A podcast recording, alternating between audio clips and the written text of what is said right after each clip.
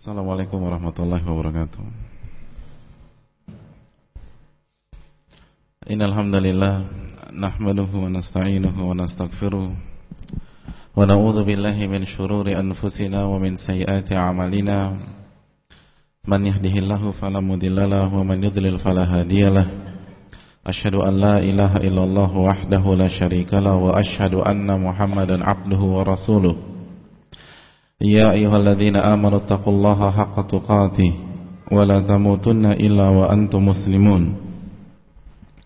يا أيها الناس اتقوا ربكم الذي خلقكم من نفس واحدة وخلق منها زوجها وبث منهما رجالا كثيرا ونساء واتقوا الله الذي تساءلون به والأرحام إن الله كان عليكم رقيبا. يا أيها الذين آمنوا اتقوا الله وقولوا قولا سديدا. يصلح لكم أعمالكم ويغفر لكم ذنوبكم ومن يطع الله ورسوله فقد فاز فوزا عظيما. أما بعد فإن أصدق الحديث كتاب الله وخير الهدي هدي محمد صلى الله عليه وسلم وشر الأمور محدثاتها. Muhdatsatin bid'ah wa kullu bid'atin dhalalah wa kullu dhalalatin finnar Hadirin sekalian pendengar Radio Roja yang dirahmati oleh Allah Subhanahu wa taala. Marilah kita kembali memanjatkan puji dan syukur kepada Allah atas segala nikmat dan karunia yang senantiasa Allah limpahkan kepada kita. Terutama nikmat iman, nikmat Islam, nikmat yang merupakan kunci kebahagiaan kita di dunia dan di akhirat. Dan kita bersyukur kepada Allah Subhanahu wa taala secara khusus karena berkat hidayah, berkat taufik yang Allah berikan kepada kita, kita dapat melangkahkan kaki kita ke tempat yang mulia ini, ke salah satu taman surga, ke salah satu rumah-rumah Allah untuk beribadah, untuk bertakarrub dengan ibadah yang bernama menuntut ilmu agama. Ibadah yang merupakan jalan pintas menuju surga Allah Subhanahu wa taala. Sebagaimana sabda Nabi sallallahu alaihi wasallam dalam hadis yang diriwayatkan oleh Imam Muslim, beliau mengatakan man salaka tariqan yaltamisu fihi ilman sahhalallahu lahu bihi tariqan ilal jannah. Barang siapa yang berjalan dalam rangka menuntut ilmu agama maka Allah akan mudahkan perjalanannya menuju surga. Oleh karena itu marilah kita bersyukur kepada Allah Subhanahu wa taala. Karena pada malam hari ini Allah mudahkan kita untuk meniti jalan menuju surga. Di saat sebagian saudara-saudara kita berada di jalan raya untuk merayakan tahun baru Allah mudahkan kita berada di jalan menuju surga Allah Subhanahu wa taala. Jadi ini adalah sebuah rahmat dan taufik yang Allah berikan kepada kita. Salawat dan salam semoga selalu tercurahkan kepada kedua kita, suri tauladan kita, Rasulullah sallallahu alaihi wasallam beserta para keluarga beliau, para sahabat-sahabat beliau dan orang-orang yang istiqamah berjalan di bawah naungan sunnah beliau sampai hari kiamat kelak. Hadirin yang dimuliakan oleh Allah Subhanahu wa taala. Pada pertemuan yang telah lalu kita telah menuntaskan dua pelajaran tafsir yang berkaitan dengan surat Al-Baqarah ayat 30. Dan pelajaran terakhir yang kita telah bahas adalah makna dari nama Allah Subhanahu wa taala Ar-Rabb ketika Allah berfirman dalam ayat yang mulia ini wa idz qala rabbuka lil malaikah. Dan ingatlah ketika Rabbmu berfirman kepada para malaikat inni ja'ilun fil ardi khalifah. Sesungguhnya aku menjadikan di atas muka bumi seorang khalifah atau menjadikan khalifah di atas muka bumi Qalu ataj'alu fiha may yufsidu fiha wa yasfikud dima. Lalu malaikat berkata kepada Allah seraya bertanya, "Apakah engkau wahai Allah menjadikan khalifah di atas bumi orang-orang yang membuat kerusakan di atas bumi tersebut dan orang-orang yang menumpahkan darah-darah mereka sendiri. Wa nahnu nusabbihu bihamdika wa nuqaddisu Dan kami senantiasa bertasbih dengan memujimu wa nuqaddisu dan kami mengagum atau mensucikan dirimu. Qala inni a'lamu ma la ta'lamun. Allah berfirman, sesungguhnya aku mengetahui apa yang kalian tidak ketahui. Dan sebelum kita melanjutkan ke pelajaran tafsir yang ketiga, saya ingin mengulang pelajaran yang terakhir ketika kita beriman dengan nama Ar-Rabb. Hadirin sekalian yang dirahmati oleh Allah Subhanahu wa taala. Pelajaran terakhir ketika kita beriman dengan nama Ar-Rabb kita beriman dengan sifat rububiyah Allah Subhanahu wa taala adalah kita ridho terhadap takdir-takdir Allah Subhanahu wa taala kepada kita.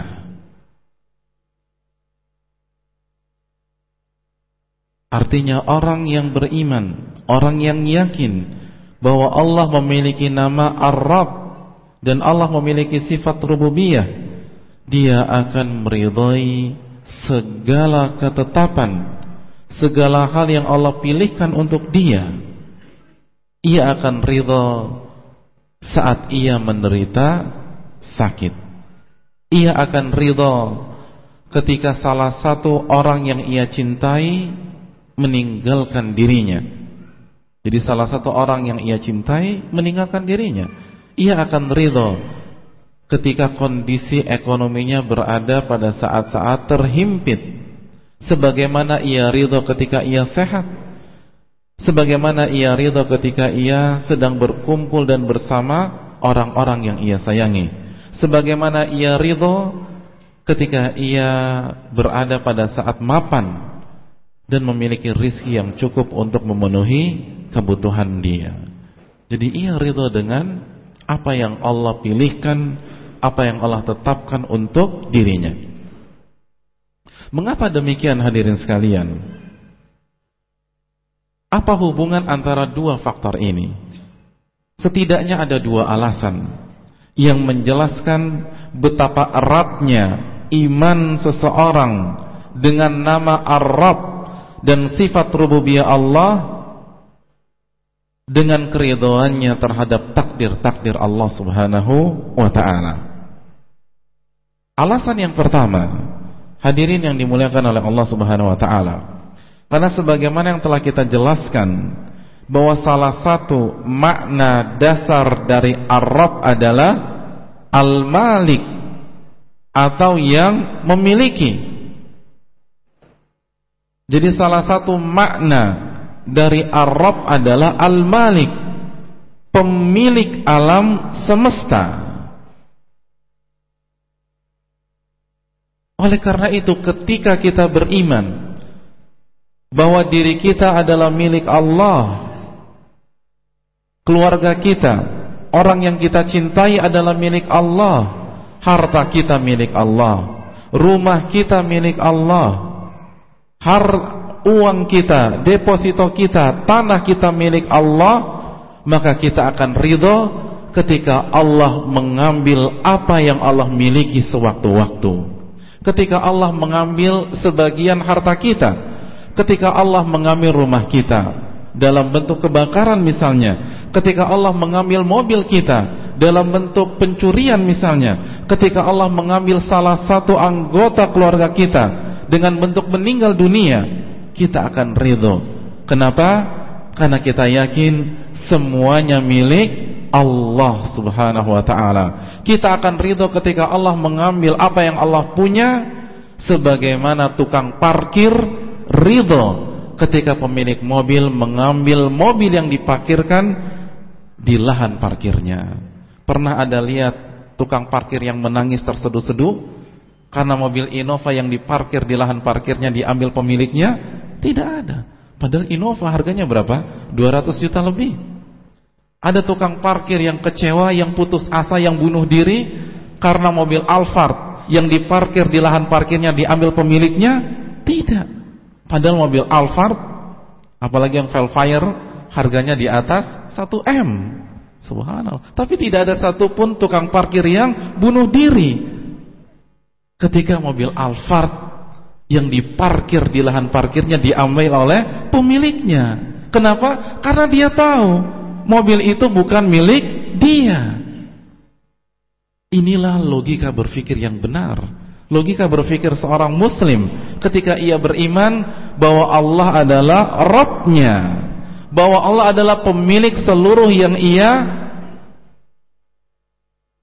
manfaatkan dan gunakan ketika di dunia karena seluruh yang ada di sisinya bukan miliknya pada hakikatnya namun ia hanya memiliki hak pakai dan hak guna jadi coba lihat dan pelajari konsep ridho ketika kita melihat tukang parkir. Ketika kita melihat orang yang berprofesi sebagai seseorang yang menjaga tas atau penitipan tas atau barang di sebuah mall, dia tidak akan marah, dia tidak akan kecewa ketika barang-barangnya diambil oleh pemiliknya.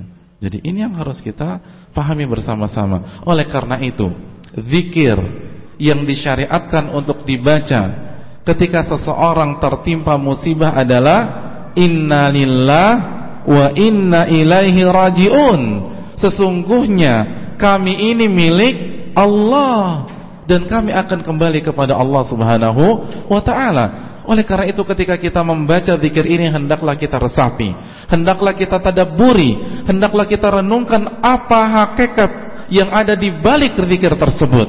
Karena sekali lagi innalillah wa inna ilahi rajiun mengandung makna yang sangat dalam yang akan membuat setiap orang yang membacanya dengan syarat ia paham, dengan syarat ia mentadabburi, dengan syarat ia meyakini akan ridho terhadap apa yang menimpa dirinya. Oleh karena itu dan inilah makna firman Allah Subhanahu wa taala.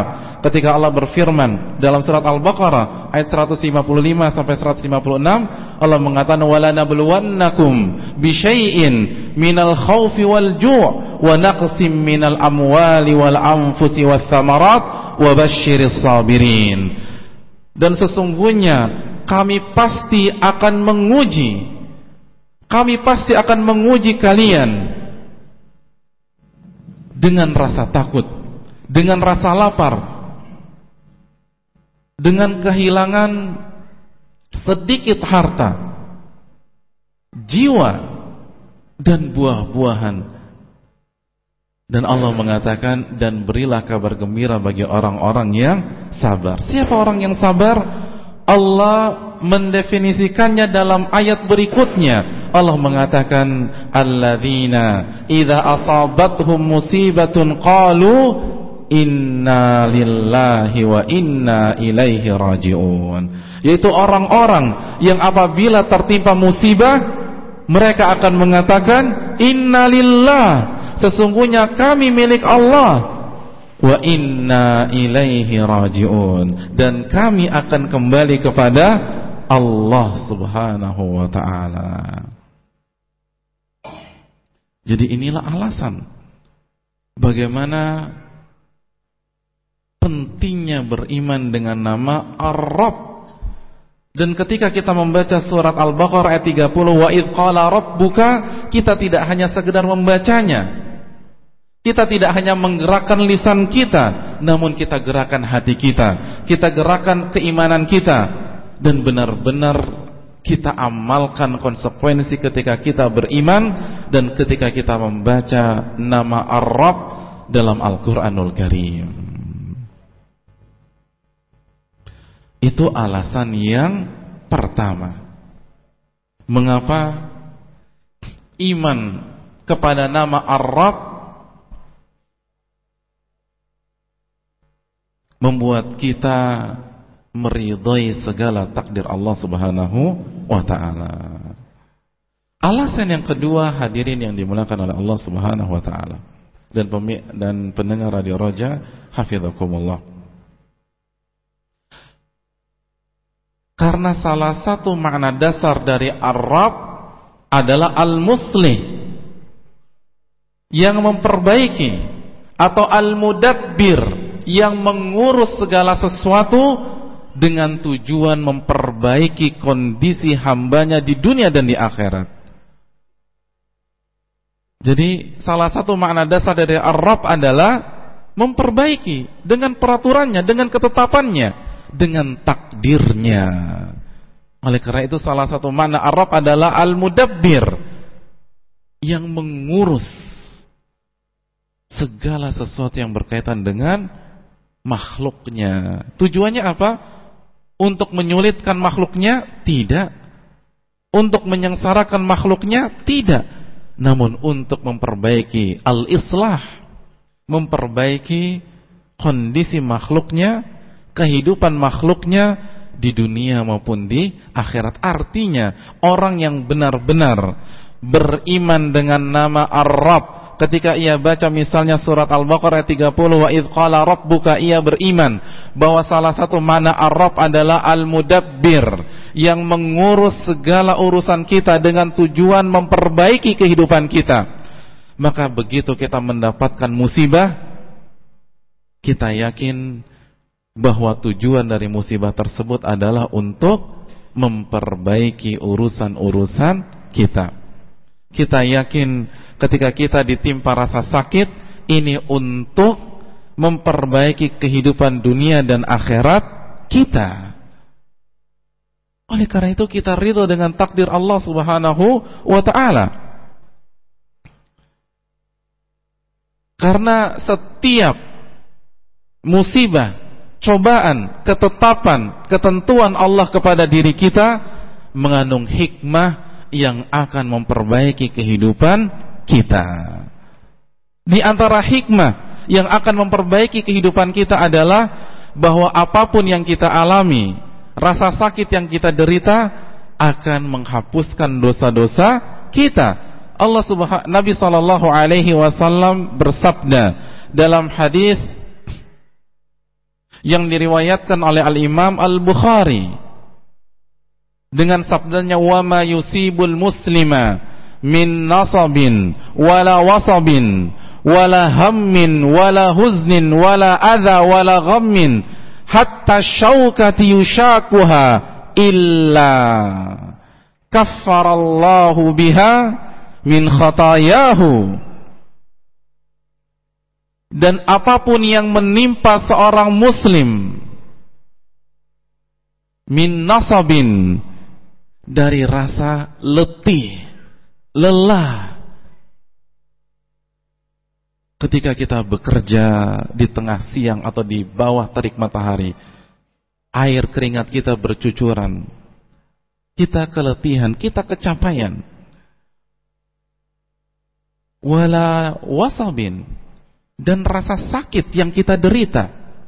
Sakit flu migrain sakit kepala, sakit perut sakit tipes, demam berdarah dan lain sebagainya. Wala hammin sesuatu yang kita tidak sukai. Wala huznin sesuatu yang menyedihkan hati kita. Wala adha gangguan yang dilakukan oleh pihak lain kepada kita. Dicaci, dimaki, dilecehkan dan lain sebagainya. Wala ghammin. Sesuatu yang menyempitkan jiwa kita, dada kita, hatta syaukati yushakuha. Sampai satu duri yang menembus kulit kita. Illa kaffarallahu biha min khatayah. Kecuali Allah akan hapuskan dosa-dosa kita karena hal-hal di atas tersebut Subhanallah. Kena sedikit duri, dosa kita diampuni oleh Allah Subhanahu wa taala. Keringat kita bercucuran, dosa kita diampuni oleh Allah Subhanahu wa taala. Suhu badan kita naik dan demam, dosa kita diampuni oleh Allah Subhanahu wa taala. Kesedihan yang kita rasakan, dosa kita diampuni oleh Allah Subhanahu wa taala. Tidak serak terhadap sesuatu, tidak nyaman terhadap sesuatu, dosa kita diampuni oleh Allah Subhanahu wa taala. Diganggu orang, dihalang-halangi orang, dosa kita diampuni oleh Allah Subhanahu wa taala. Jadi ini luar biasa hadirin sekalian. Ini hikmah yang sangat penting. Dan tentu saja ketika dosa-dosa kita diampuni oleh Allah Subhanahu wa taala disebabkan musibah, sesuatu yang tidak menyenangkan, rasa capek, letih, sakit dan lain sebagainya, maka ini akan berdampak kehidupan kita semakin lebih baik kehidupan dunia kita dan akhirat kita akan lebih baik disebabkan sebagian dosa-dosa kita atau seluruh dosa-dosa kita diampuni oleh Allah Subhanahu wa taala. Jadi ketetapan Allah tidak ada yang batil. Rabbana ma khalaqta hadza batila. Rabb kami, Engkau tidak akan menciptakan hal tersebut untuk kebatilan. Ini untuk kebaikan kita hadirin sekalian rahimanillah wa iyyakum. Di antara hikmahnya apa yang menimpa kita akan membuat kita berpeluang untuk mengeruk pahala sebanyak-banyaknya, sebesar-besarnya. Karena Nabi Shallallahu Alaihi Wasallam bersabda dalam hadis yang diriwayatkan Imam Tirmidzi dengan sabdanya, Inna idhamal jaza ma'idhamil bala. Sesungguhnya besarnya pahala tergantung besarnya ujian, tergantung sulitnya cobaan. Semakin berat takdir Allah yang menimpa kita, maka pahalanya akan semakin besar jika kita ridho, jika kita sabar terhadap hal tersebut. Semakin parah sakit yang kita derita, semakin besar pahala yang kita peroleh. Semakin pedih hati kita karena kehilangan orang yang kita cintai, pahalanya akan semakin besar di sisi Allah Subhanahu wa taala. Dan Allah dan Nabi melanjutkan sabdanya, "Wa innallaha idza ahabba qauman ibtalahum." Dan sesungguhnya Allah kalau mencintai sebuah kaum, maka Allah akan uji kaum tersebut. Faman radiya falahu ridha, wa man sakhita falahu sukhat. Dan barang siapa yang ridha, maka ia akan mendapatkan keridhaan Allah Subhanahu wa taala. Dan barang siapa yang membenci takdir Allah, yang tidak serak tidak nyaman dengan takdir Allah yang mengkomplain Allah karena takdirnya maka ia akan mendapatkan kemurkaan Allah Subhanahu wa taala. Jadi salah satu hikmah kandungan dari apa yang menimpa kita, kita akan mendapatkan pahala di sisi Allah. Ini salah satu indikator tanda-tanda Allah mencintai kita dan kita akan meraih ridha Allah Subhanahu wa taala. Kalau kalau kita tidak diuji, maka bagaimana kita mendapatkan ridha Allah Subhanahu wa taala. Jadi ini luar biasa hadirin sekalian. Oleh karena itu takdir Allah, ketetapan Allah apa yang kita alami itu untuk memperbaiki kehidupan kita baik di dunia maupun di akhirat. Dan kita sepakat secara otomatis ketika pahala kita menggunung ketika kita banyak memetik pahala-pahala dari cobaan-cobaan yang kita alami, otomatis kehidupan kita akan semakin baik di dunia dan di akhirat. Jadi ketetapan Allah, peraturan Allah kepada kita ini untuk memperbaiki kehidupan kita. Semakin banyak pahala yang kita raup, maka surga kita surga yang kita dapatkan semakin tinggi di akhirat. Jadi orang yang benar-benar beriman dengan nama Ar-Rabb ia akan ridho terhadap takdir Allah Subhanahu wa taala. Kenapa demikian? Karena seluruh takdir Allah baik, bahkan terbaik untuk dirinya. Nabi SAW bersabda dalam hadis surat Muslim, "Ajaban li amril mu'min, inna amrahu kullahu khair." Menakjubkan perkara seorang muslim, seluruh hal yang menimpanya baik dan terbaik untuknya walaysa dzaka li ahadin illa lil mu'min dan tidak ada yang mengalami hal tersebut kecuali seorang mukmin in asabathu sarra'u syakar fakana khairan lahu wa in asabathu darra'u sabar fakana khairan lahu dan apabila ia ditimpa kesenangan, kegembiraan, kekayaan, rizki, kesehatan, ia bersyukur dan itu baik dan terbaik untuk dirinya. Wa in asabatu darra'u sabar fakana khairan lahu. Dan apabila ia ditimpa dengan kesulitan, menderita penyakit, kemiskinan, kesengsaraan dan dia bersabar, maka itu baik dan terbaik untuk dirinya.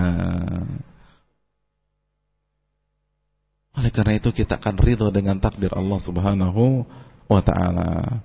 Oleh karena itu, sebagian para sahabat seperti Abdullah bin Mas'ud mengatakan Farradi la yatamanna ghaira ma huwa alaih min shiddatin wa raha' Maka orang yang ridho Dia tidak menginginkan kecuali yang Allah pilihkan untuk dirinya. Kecuali kondisi yang sekarang ia jalani. Baik kondisi itu sulit maupun kondisi itu mudah. Dia tidak menginginkan kecuali yang Allah pilihkan untuk dirinya. Jadi kalau ditanya Kalau anda bisa mengulang waktu Mau tidak kalau misalnya mobilnya kehilangan misalnya dan dia sudah ikhtiar, dia sudah kunci, dia sudah pasang alarm terus mobilnya kehilangan, terus ditanya, kalau anda bisa kembali ke uh, satu jam yang lalu, apakah anda akan tetap membawa mobil itu ke Masjid Al Barkah misalnya? Kata Abdullah bin Mas'ud, artinya sekali lagi orang yang ridho dia tidak inginkan kecuali yang Allah tetapkan untuk dirinya. Dia tidak berandai-andai. Coba saya begini, coba saya begitu, coba saya tidak bawa mobil. Coba saya, coba mobil banyak kempes di rumah jadi saya naik angkot dan lain sebagainya. Tidak. Ya sudah, ini yang terbaik untuk dirinya. Dia tidak menginginkan hal lain karena dia yakin bahwa apa yang Allah tetapkan itu yang terbaik untuk dirinya. Allah lebih tahu akan kebutuhan kita dibanding kita terhadap diri kita sendiri. Dan kalau kita miliki dan kita amalkan pelajaran-pelajaran di atas, kita ridho terhadap takdir Allah. Lalu apa pelajaran berikut yang lain?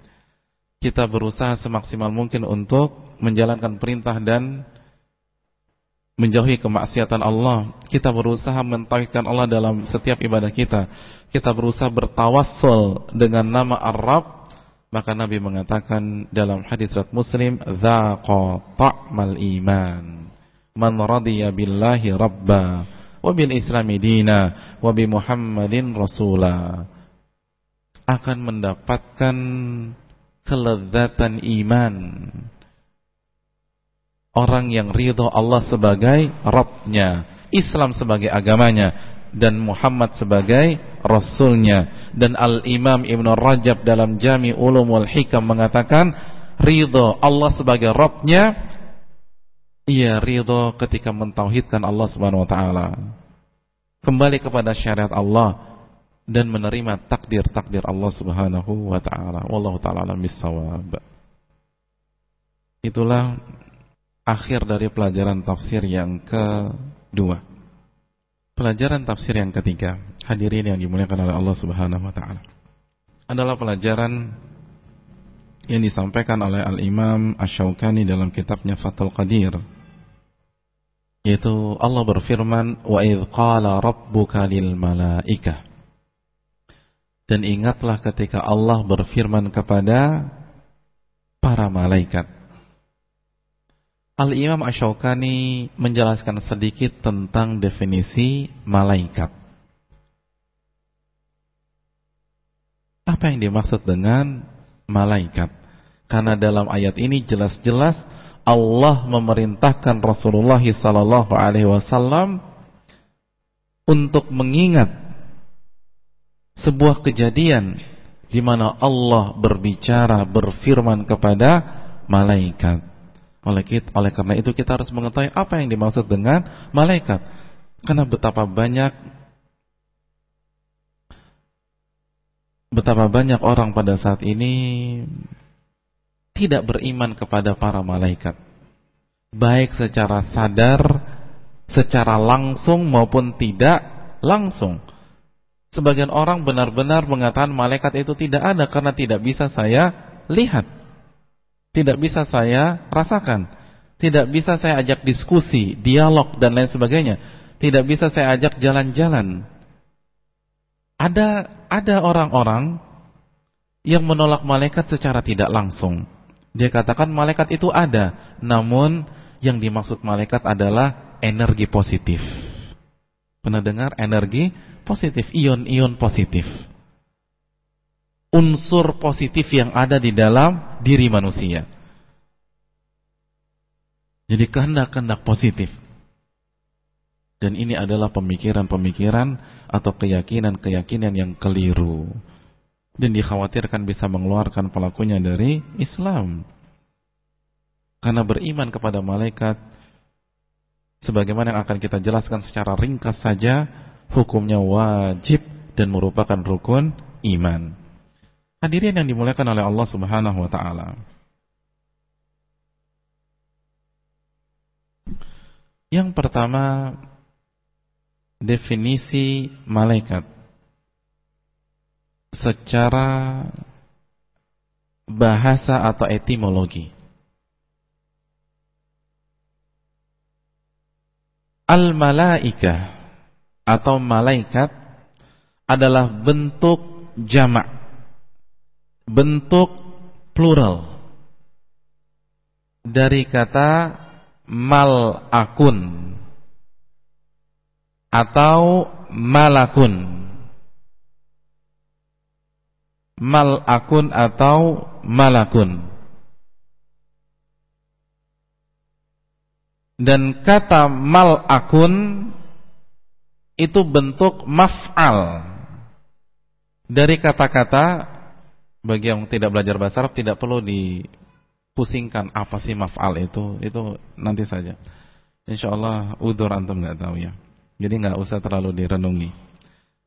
Dari kata-kata la aka jadi malakun atau malakun atau mal akun itu dari kata-kata la a ka lalu ditambah mim. Terus huruf keduanya disukunkan jadi mal akun. Yang artinya mengirim atau mengutus yang artinya mengirim atau mengutus ini akar kata dari al-malaikah. Dan di antara kata dasarnya malaikat adalah al-alukah. Jadi dari kata-kata la'aka, al-alukah. Al-alukah mengandung makna utusan. Utusan. Al-alukah artinya utusan. Dari sini hadirin sekalian, rahimanillah wa iyyakum kita dapat mengetahui bahwa malaikat berasal dari kata al-alukah yang artinya utusan. Yang artinya utusan. Jadi malaikat bermakna utusan.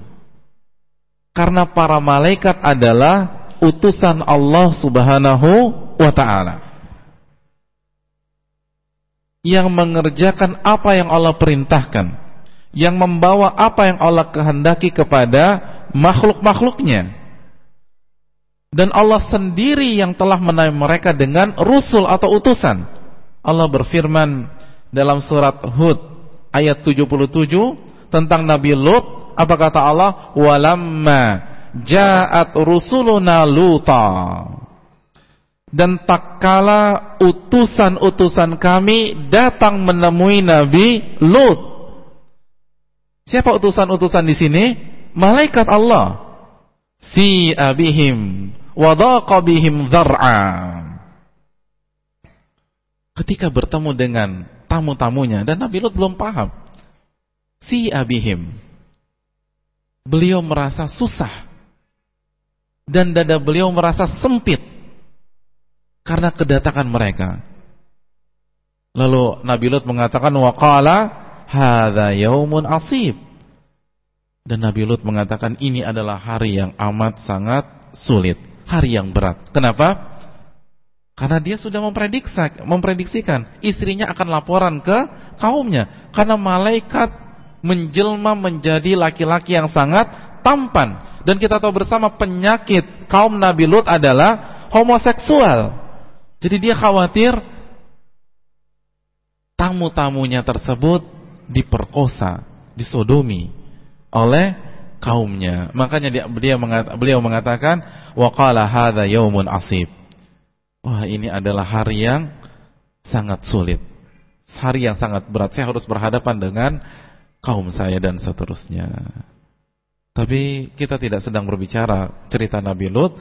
Inti dari ayat ini adalah Allah mengatakan walamma ja'at rusuluna dan tak kala ketika utusan-utusan kami mendatangi Nabi Lut Allah Allah menjelaskan bahwa malaikat bermakna utusan-utusan Allah Subhanahu wa taala itulah makna malaikat makna malaikat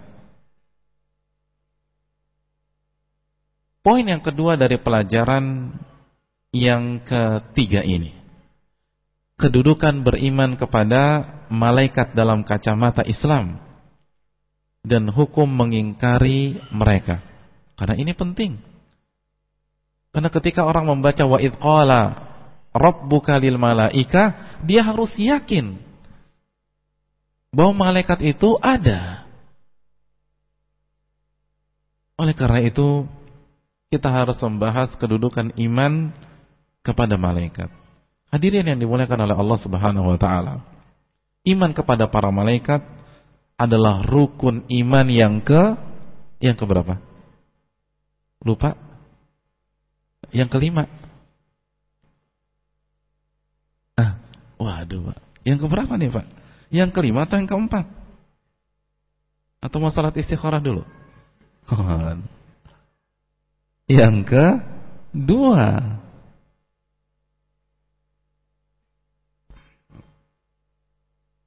dari enam rukun iman dan iman seorang hamba tidak dianggap sah kecuali meyakini keenam rukun iman tersebut.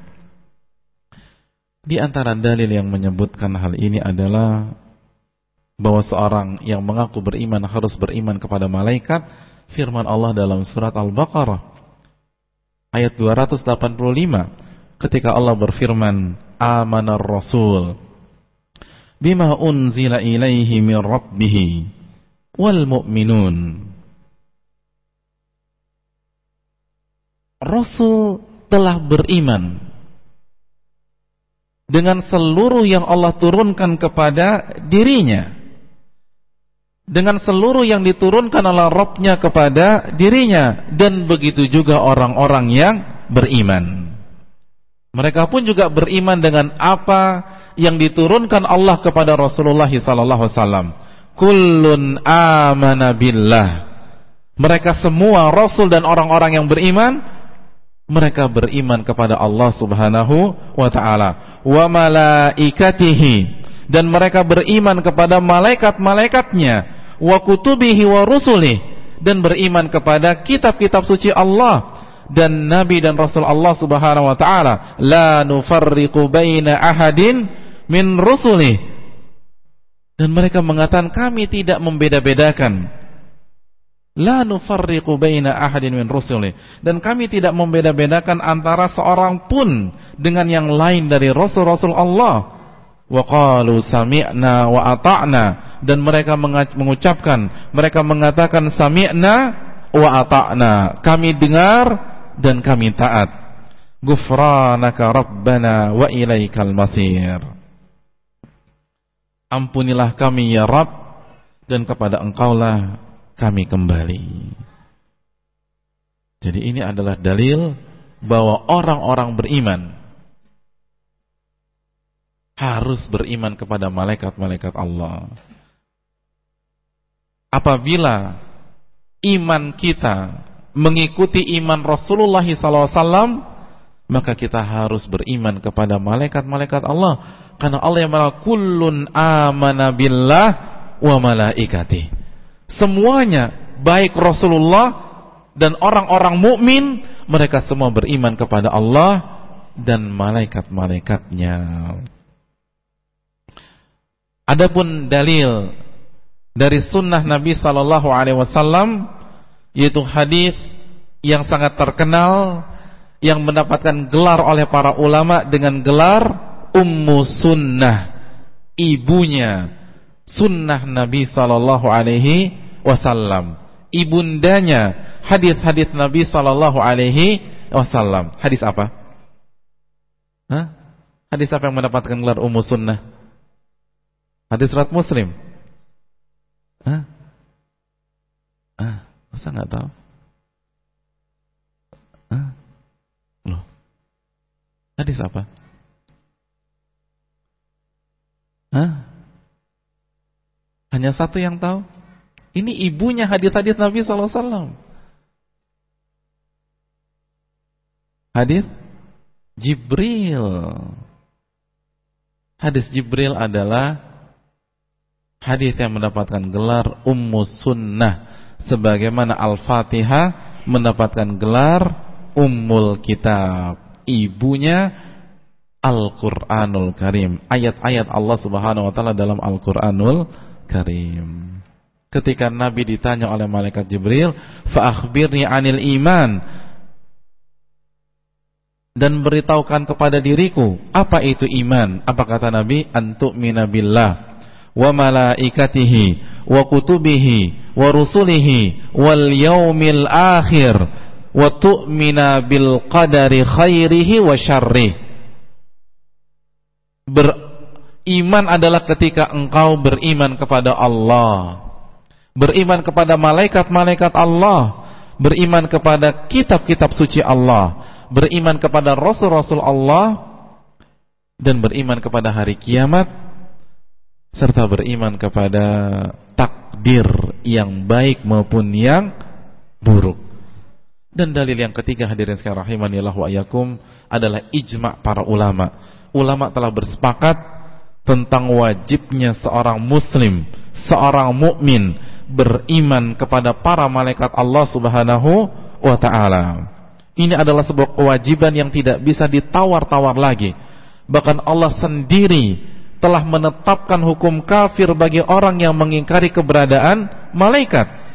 Bahkan Allah menjadikan keingkaran atau pengingkaran mereka terhadap malaikat sama halnya dengan ingkar dengan kufur kepada Allah Subhanahu wa taala. Allah berfirman dalam surat An-Nisa ayat 136, "Wa man yakfur billah wa malaikatihi wa kutubihi wa rusulihi wal yaumil akhir faqad dhalla dhalalan ba'ida dan barang siapa yang kafir yang mengingkari Allah Subhanahu wa taala yang kufur kepada Allah kufur kepada malaikat-malaikat Allah kitab-kitab suci Allah rasul-rasul Allah dan hari kiamat maka sesungguhnya mereka telah tersesat mereka telah sesat dengan sesat yang amat sangat jauh jadi Allah menjadikan pengingkaran kepada malaikat, kufur kepada malaikat sama halnya dengan kekufuran kepada Allah Subhanahu